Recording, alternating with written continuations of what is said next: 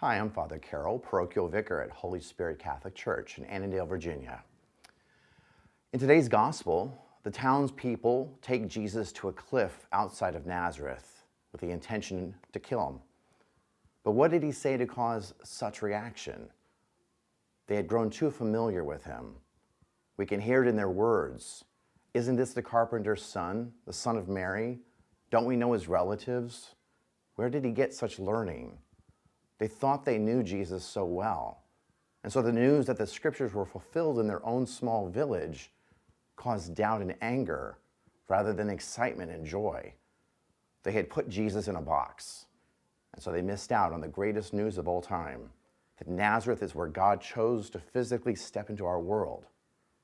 We must also be careful when it comes to spiritual things and thinking that we already understand it, that there's nothing new for us to learn. The beginning of wisdom is to know that we don't know everything. Wisdom means we're open to a deeper understanding of the things we already know. If anyone knew him well, it was our Blessed Mother. She gave birth to him and raised him, and yet she knew that she didn't know everything about him.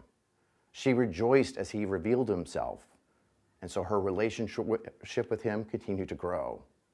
Like Mary, we must remain open to all that Christ wants to reveal.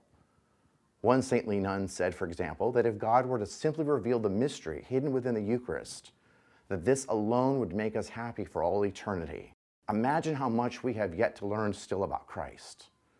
Rather than being closed in familiarity, may God keep our heart and minds open to the greater truth and to the deeper love He wants to offer to each of us.